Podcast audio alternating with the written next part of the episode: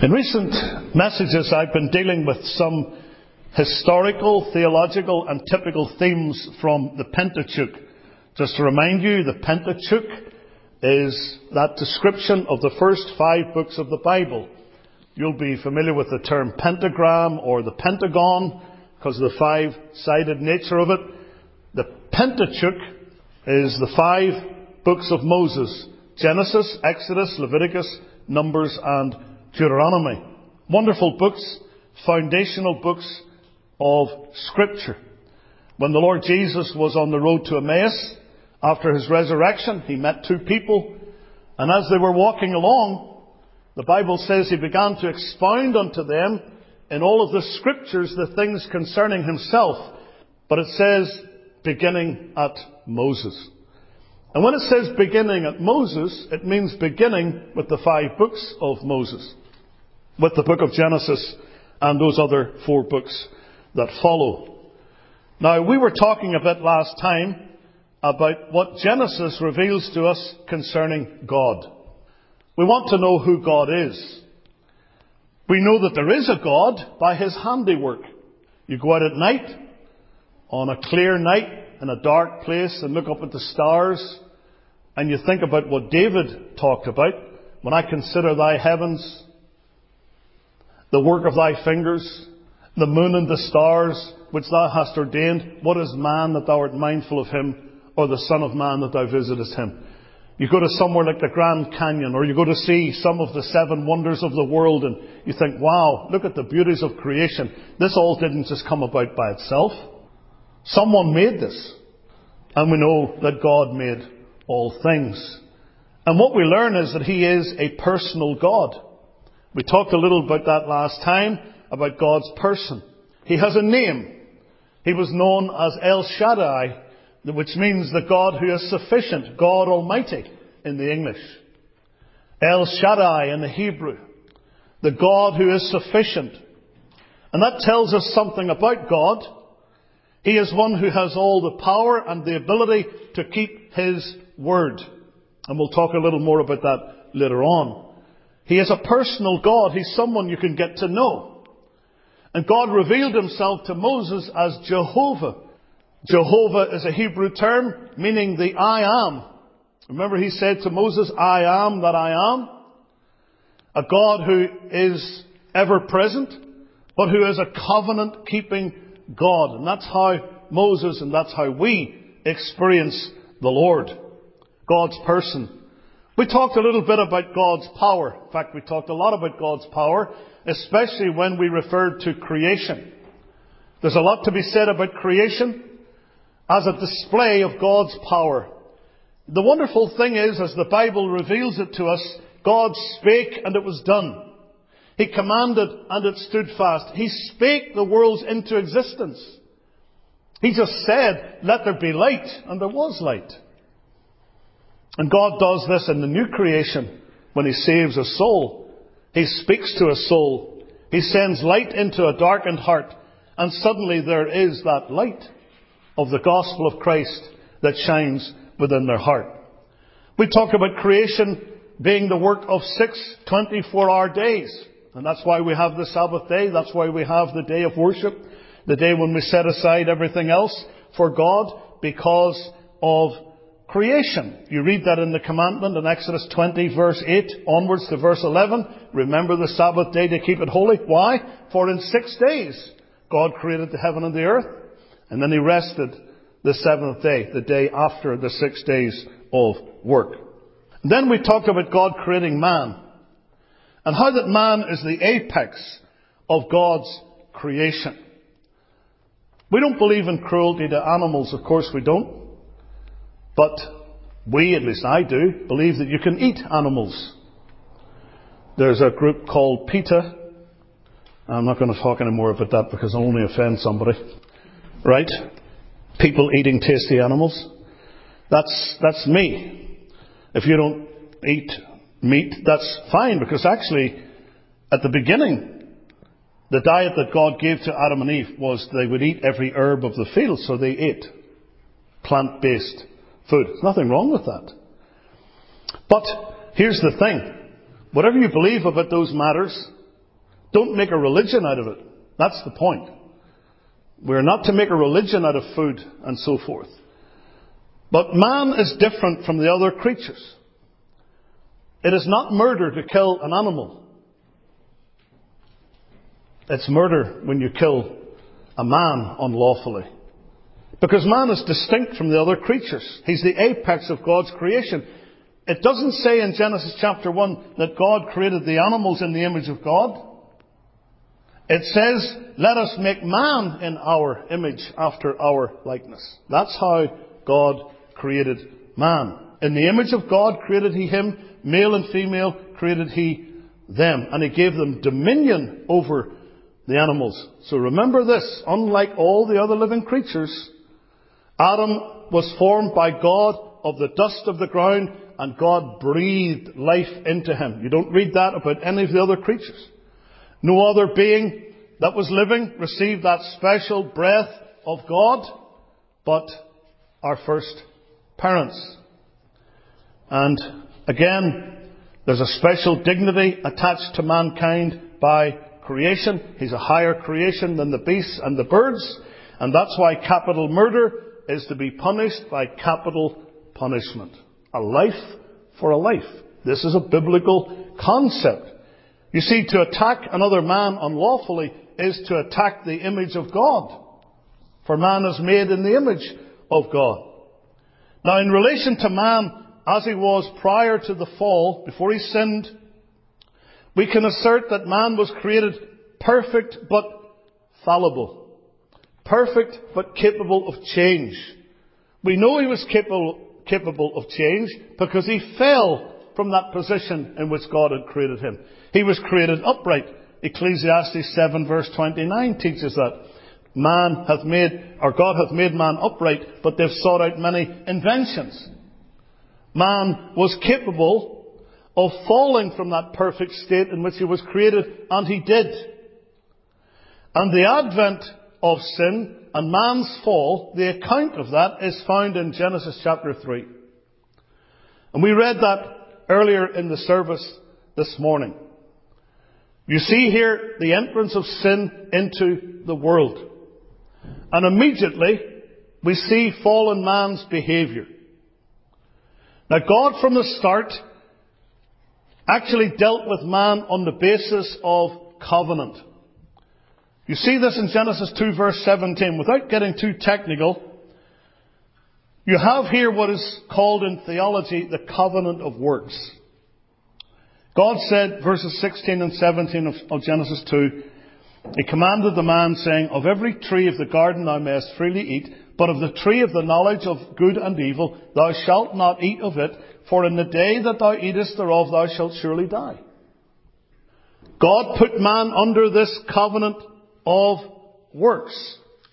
He was to keep God's commandment not to eat of the forbidden fruit. So here's a covenant that God made with man. And you will see that that is referred to elsewhere in the Bible. If I would just refer to one verse in the Old Testament, it's found in the book of Hosea, which is one of the minor prophets. After Daniel, Hosea, the chapter 6 and verse 7, we have a really interesting statement made there. Listen to this. But they, like men, have transgressed the covenant there have they dealt treacherously against me. Now God is speaking there about certain people and how that they had transgressed the covenant. But notice the, the description that he gives. But they, like men, and if you have a marginal reference in your authorized version, you'll see that beside the word men, in the margin it says Adam. But they, like Adam. So here we have the fact that God entered into a covenant relationship with Adam, Genesis 2 verse 17. Basically it was this.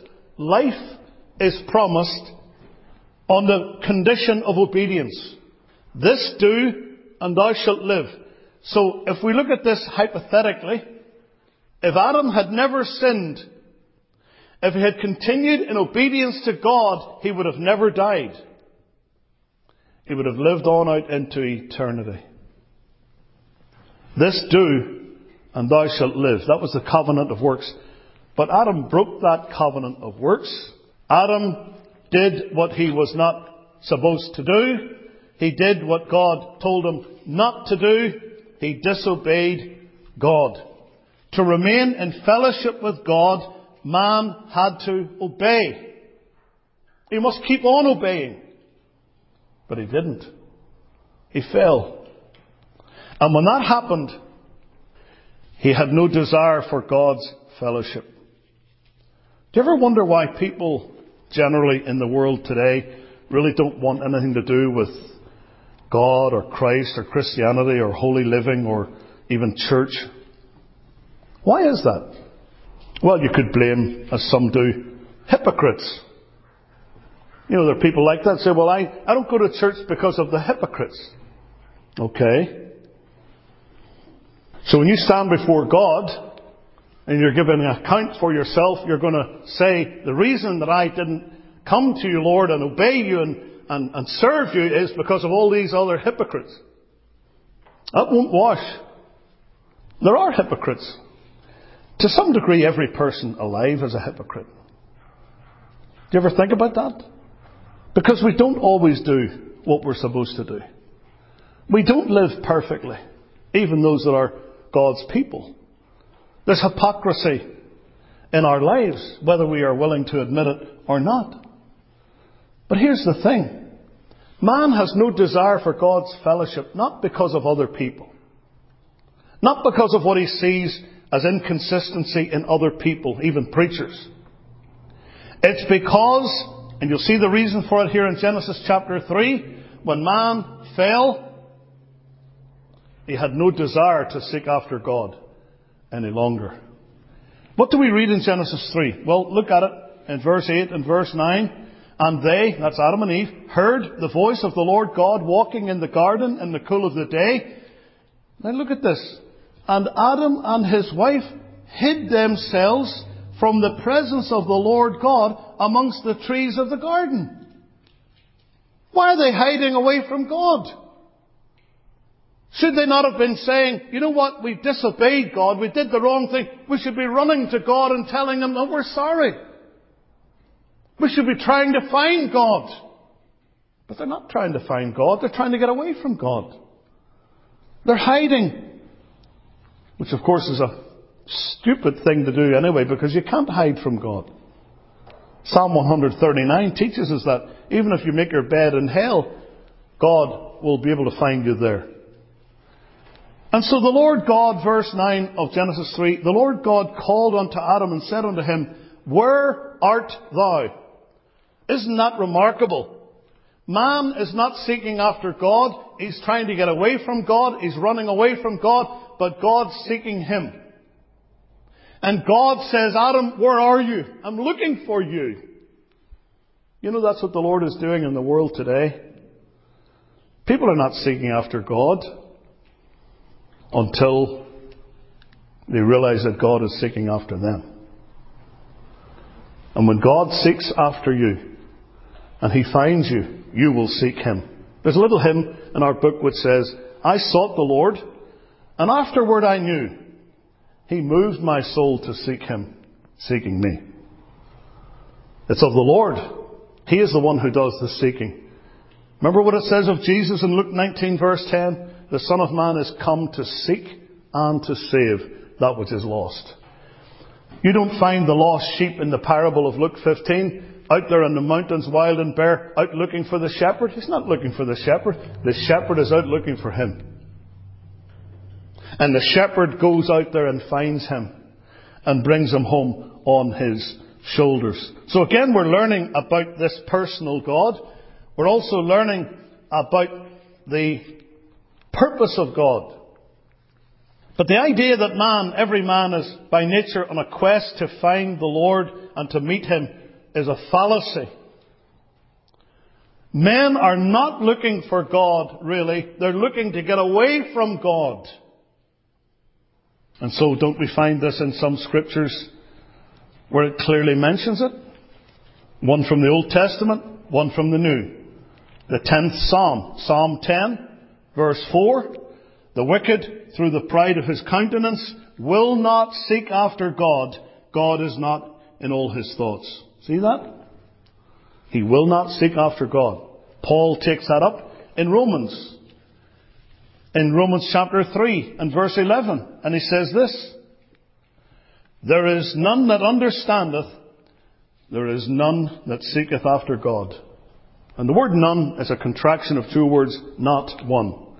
There is not one that seeketh after God. Away with this idea that men are on this quest to find God. No, they're not.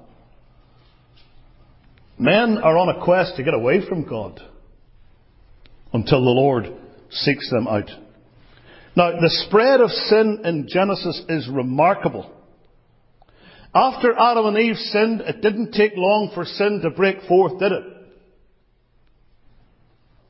Right within the first family, you had two boys, Cain and Abel. And what happened? Because God accepted Abel's offering and rejected Cain's offering, Cain murdered his brother Abel. The first family. Oh, how quickly the effects of sin were felt after the fall of man. It didn't take very long. And then we read of the days prior to the flood. We're right here in the first few chapters of Genesis. The very early chapters, from chapter 3, where sin came into the world, by the time you get to chapter 6, the world itself is filled with wickedness. The days before the flood. What does it say of man at that time? Well, Genesis chapter 6 mentions it clearly in verse number 5. And God saw that the wickedness of man was great in the earth, and that every imagination of the thoughts of his heart was only evil continually. Oh, how quickly the effects of sin were felt in the world.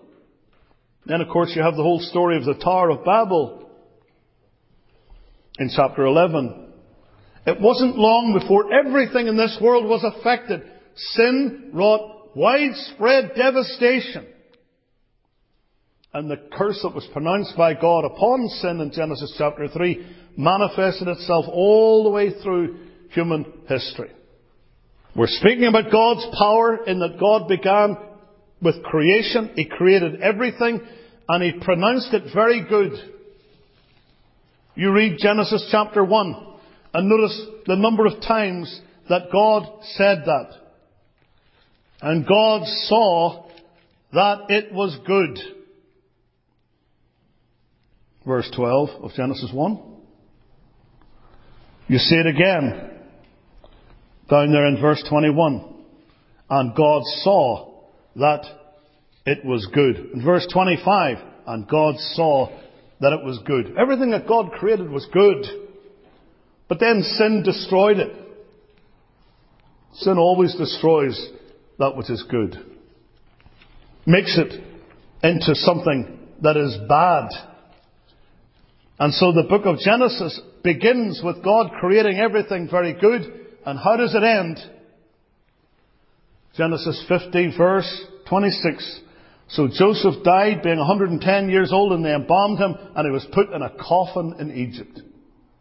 The very last thing you read of in Genesis is a coffin in Egypt. What does that tell us? The wages of sin is death. Death has passed upon all men in that all have sinned. We know that the last book of the Old Testament is the book of Malachi. And it's so interesting to read there at the end of Malachi before you come into the New Testament. What's the last thing that's mentioned in the Old Testament? Lest I come and smite the earth with a curse. See, at the end of Genesis, a coffin. At the end of the Old Testament, a curse. This is the result of sin. Even though our great God created all things perfect, the sin of man in Genesis chapter 3 brought the curse. But we can speak about God's providence as a theme in Genesis before we come to this other thought that I have today. The subject of God's providence is developed in the book of Genesis. Now what is God's providence? It's something that's seen in the Lord overruling and superintending things. He is sustaining all things by the word of his power. He is working in this world. And we refer to this working of providence as the ordinary work of God. The Westminster Confession of Faith, which just is is a compendium of doctrine that's based upon the Bible, it reminds us there that providence is seen in God's preserving and governing all His creatures and their actions. And again, God's providence really overlaps with His power. Because He brings about all that He brings about by His power. But this is God's preserving and governing all His creatures and their actions. See, most people think that everything just goes on and nobody interferes, nobody is doing anything about it. People are doing whatever they want. The world is out of control. It's spiraling and spinning out of control. I want to tell you that it is not out of control. It might appear to be to you and to me. But if I just repeat what it says in Hebrews 1 verse 3, we read this last Lord's Day. It says of the Lord who being the brightness of his glory and the express image of his person, watch this, and upholding all things by the word of his power. That's something that we talked about in Colossians, where the Lord has created all things. But He is also the sustainer of all things. All things are created by Him and for Him. God upholds all things by the word of His power. We're not deists. And the acting of providence is not fate. Let's be clear about this. Fatalism is a pagan notion. You know what fatalism is? What will be, will be. When I lived, when I lived in Scotland, there was a saying that people had there was, what's for you will not go by you. That's what they used to say. What's for you will not go by you. In other words, what will be, will be. Whatever is going to happen is going to happen. But that's a pagan idea. And we don't believe in that. What, rather, we believe that the God who is all wise, all knowing, and indeed all powerful is one who brings his purposes to pass. That's what God is doing. He's bringing his purposes to fruition. Things are not out of control. God is in control. And I want you to see in the book of Genesis that this is very, very clearly illustrated. We haven't got time to turn up the scriptures concerned. Perhaps in future messages we will deal with those things. But in various incidents, this providence of God can be clearly identified. For example, God intervened in Sarah's situation to fulfill his promise of a seed. Think about this. God told Abram, you're going to have a son. That son will be a father of many nations. And eventually through that son will come the Messiah, according to the flesh. That's the promise. Abraham waited for years. And it got to be that Abraham was such an old man and his wife was such an old woman that she was well beyond, and so was he, childbearing years. And whenever Sarah heard the angel and the others talking with Abraham about the fact that she was going to have a child, she laughed. I'm going to have a child. What am I, 90, 91 or 90?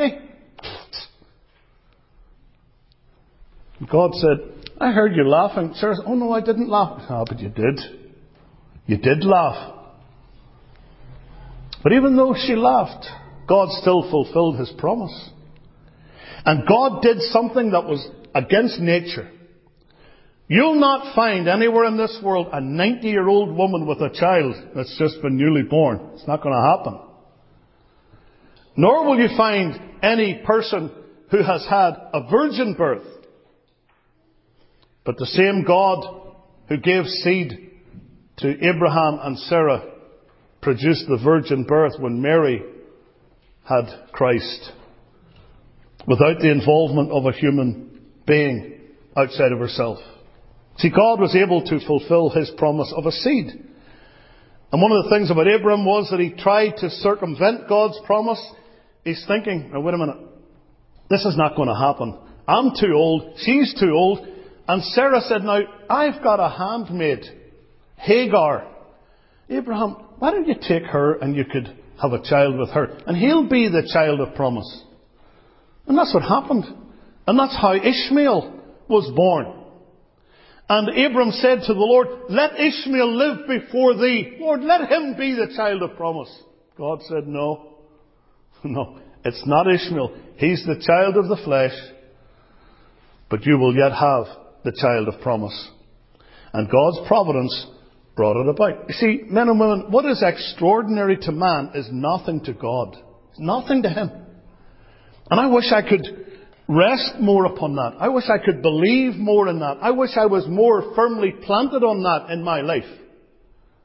To realize that what is impossible with men is possible with God. God is able.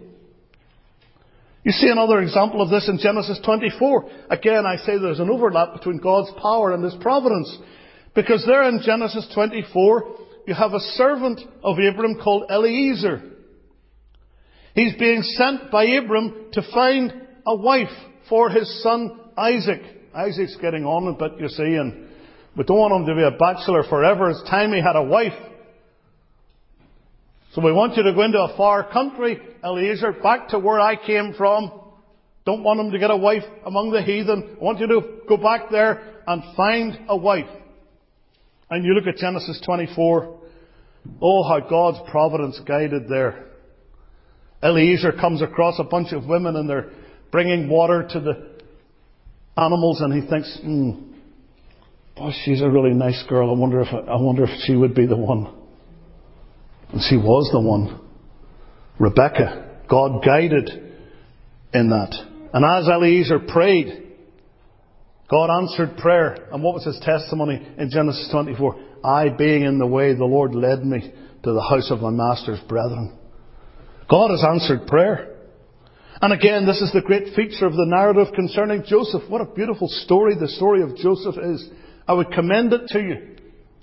From Genesis chapter 37 right to chapter 50, that section of Genesis deals with the life of Joseph and partly with Jacob. But what a wonderful story it is. All the way along. And in the end, it was clear that God meant it unto good. Joseph was hated by his brothers. They took opportunity to throw him into a pit one day and decide what they're going to do with him. Some Ishmaelites were travelling by and one of them said, hey, why don't we sell him as a slave into Egypt? And that's what they did. And away he went. And they invented a story. They took his coat of many colours, they dipped it in an animal's blood and tore it in shreds and told their old father an animal killed him. And there's Joseph away off in Egypt. And while he's there, he's working for Potiphar, and his wife had designs upon Joseph. He would not respond to her designs, so she accused him falsely of rape. He was thrown in prison for two years. The Bible tells us in the book of Psalms that his feet were held fast in irons. I'm sure he might have sat there and thought, God has forgotten all about me. But the Lord hadn't forgotten. The Lord had given him a promise, you see, in dreams much earlier. The dreams of the sheaves bowing down to his sheaf. And that other great dream that he had. And God was yet to fulfill those things. And in the end, when the whole story was told in Genesis chapter 50, Joseph said to his brothers, Ye meant it for evil. Everything you did, you did it for an evil intention, but God meant it unto good. God meant it unto good. See, God in His providence was working out His purpose. And so we see, as the Bible says in Psalms, how man proposes, but God disposes. Ephesians 1 verse 11, He worketh all things after the counsel of His own will. Brethren and sisters, believe in that in your life. Rest upon that. Stand upon that. To use a phrase, you can take that to the bank. God will work all things after the counsel of his own will. I hear people say all the time, well, good luck. And I know what they mean. And they mean very well, and they're well intentioned when they say it. But I feel like saying, no, no. There is no luck. It's God's providence. It's God's goodness. I'm blessed. I'm not lucky. I'm blessed. There is no luck. There's no chance. There's no happenstance. People think that all the time. Oh, what a coincidence. No, there are no coincidences. God's working all things after the counsel of His own will. Oh, the providence of God is such a wonderful truth. You'll see it all the way through the Pentateuch, particularly in the book of Genesis. Yes, He's a personal God. He's a powerful God. He's a God of providence. And He's a God with a purpose. Let me speak of this. God's purpose of grace is seen, especially in Genesis, in the doctrine of sovereign election. I know that that is a doctrine that causes many who even profess to be Christians to gnash their teeth. I've known of people who just were almost ready to fight with me when I mentioned predestination or election. The idea that God would choose certain people to be His favourites, so to speak. Well, didn't God do that with Israel? Didn't the Lord do that with Abraham? How's come God didn't choose everybody out of Ur of the Chaldees? He didn't even choose everybody in Abram's family. He chose Abram, brought him out. The doctrine of sovereign election is a biblical truth. And the instances of God choosing certain men is the focus of Genesis chapters 12 to 36 especially. Just mark that down. From Genesis 12 to Genesis 36, this is the focus. God in sovereign election choosing men in His purpose. Now, there's a discussion in the New Testament of the doctrine of election in Romans chapter 9. I heard an amusing story of one preacher who was of a different kind of a persuasion.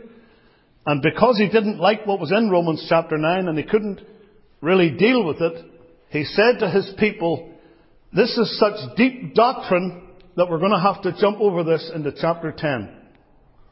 Really? It's such deep doctrine, we're going to ignore it? We're going to pretend it's not there? No, this is the Word of God. This is revealed truth. And incidentally, though Romans chapter 9 deals with the doctrine of predestination and election, you will see how it begins. It begins with the burden that the apostle Paul had in his heart for souls. Listen to these opening words. I say the truth in Christ, I lie not, my conscience also bearing me witness in the Holy Ghost, that I have great heaviness and continual sorrow in my heart, for I could wish that myself were accursed from Christ. Anathema. For my brethren, my kinsmen according to flesh, who are Israelites. Oh, what a burden this man had for the salvation of his kith and kin, his fellow countrymen. He couldn't bear the thought that they would be lost. This is how he begins in speaking about election. He goes on to speak about Abraham and Isaac. And when you come down to verse 11, he's speaking about the two sons, Jacob and Esau, the sons of Isaac and Rebekah. Look at the words in brackets. For the children being not yet born, neither having done any good or evil. See, it couldn't be on the basis of what they did that they were chosen, that one was chosen and not the other, because they hadn't done anything yet, they weren't even born yet. That the purpose of God, according to election, might stand, not of works, but of him that calleth. It was said unto her, that's Rebekah, the elder shall serve the younger. As it is written, Jacob have I loved, but Esau have I hated. What shall we say then? Is there unrighteousness with God? That's exactly what people do say. Oh, well, that's not fair. Isn't that what people say? That's not fair. That God would choose Jacob and not Esau. What shall we say then? Is there unrighteousness with God? God forbid. For he saith to Moses, and here's a quotation from Exodus 33, I will have mercy on whom I will have mercy, And I will have compassion on whom I will have compassion. So then it is not of him that willeth, nor of him that runneth, but of God that showeth mercy. In other words, God will save whom he desires to save, whom he chooses to save. Now here's the thing. Think about it like this. All men are rebels against God. All men, all creation are under God's condemnation. All men deserve nothing from God. That's the starting point. We don't deserve anything from God but wrath and eternal hell. That's what we deserve. But out of that mass of humanity, God, out of His good pleasure, has chosen a people to be His own. He doesn't owe any of them anything. But in Christ He has chosen a people to be His own. And He bestows His grace upon them. The outworking of all that is a great mystery. But it is a fact. And there are numerous examples of God's sovereign election in the book of Genesis. I think about Seth, who was a replacement, if you like, for one of the sons, Abel, who was killed. You have Noah. You read in Genesis chapter 4 and verse 25 these words. And Adam knew his wife again, and she bare a son, and called his name Seth. For God, saith she, hath appointed me another seed instead of Abel, whom Cain slew. He was God's choice. Then you come to Genesis 6 verse 8. Look at these words. Look at them very carefully. Genesis 6 verse 8. But Noah found grace in the eyes of the Lord. It doesn't say that the eyes of the Lord found grace in Noah. It doesn't say that. It says, but Noah found grace in the eyes of the Lord. God had mercy upon him. How's come Noah and his three sons and their wives and Noah's wife were the only people saved? Eight people in the ark and all the rest of the world was destroyed. Why? Because that's what God purposed. And grace, as it's mentioned here, it can be viewed as the display of God's favour that He demonstrates to man with no ulterior motives to man, irrespective of man's merits or demerits. I know that's quite a definition, it's a mouthful, so let me repeat it. Grace can be viewed as the display of God's favour that He demonstrates to man, with no ulterior motives to man, irrespective of man's merits or demerits. In other words, you might say, well, that person is a good person, they deserve to be saved. That person's not a good person, they don't deserve to be saved. That's not how God works. A preacher once was approached by a man I think it was Spurgeon. and the man said, Mr. Spurgeon, I've got a real problem with this text in Romans 9. What's your problem? Well, Jacob have I loved, but Esau have I hated. Spurgeon said, What's your problem? Well, I just don't understand it. Esau have I hated. Spurgeon said, Oh, that's not difficult for me to understand. The bit that I can't understand is, Jacob have I loved. You know what kind of a person Jacob was? His name means supplanter. He was a twister. You look at his life and the things that he did. Look at how he, along with his mother, pulled the wool over the eyes of his old father. Pretended that he was his brother and killed goats and, and put the skins on his arms. Because his brother was hairy and he was kind of bald in his skin. And I believe his father had some notion of what was going on. The voice is the voice of Jacob, the hands are the hands of Esau. But he blessed him. That's how Jacob got the blessing. And yet it was in God's purpose. It wasn't opposed to God's purpose. You look at that and you think, well, Jacob didn't deserve God's mercy and grace, did he? No, he didn't. But neither do you. And neither do I. When my dear mother got converted, the night she got saved, she signed a card. Because the preacher was one of these characters who believed that you should sign a decision card. My mother came to the point where she realized that was nothing to do with salvation. But she signed the card anyway. Put her name on it, the date that she got converted. But on the back of it, she wrote two verses of a hymn that she really liked. This is on the early part of her Christian life, like right at the beginning. And here's what it says. Why was I made to hear thy voice and enter while there's room? When thousands make a wretched choice, they'd rather starve than come. 'Twas the same grace that spread the feast that sweetly forced me in. Else I had still refused to taste and perished in my sin. Oh, she got it. She knew she wasn't any better than anybody else. She didn't have a leg up on God's salvation. She didn't deserve to be saved any more than the person down the road deserved to be saved. It was all of God's grace. And that's the same with all of us. Man in his sinful condition has no claim to grace. Grace has its origin in the giver. God's purpose. You consider Noah again. He was set apart sovereignly by God. He found grace in the eyes of the Lord. There was nothing in Noah to merit the favour of God.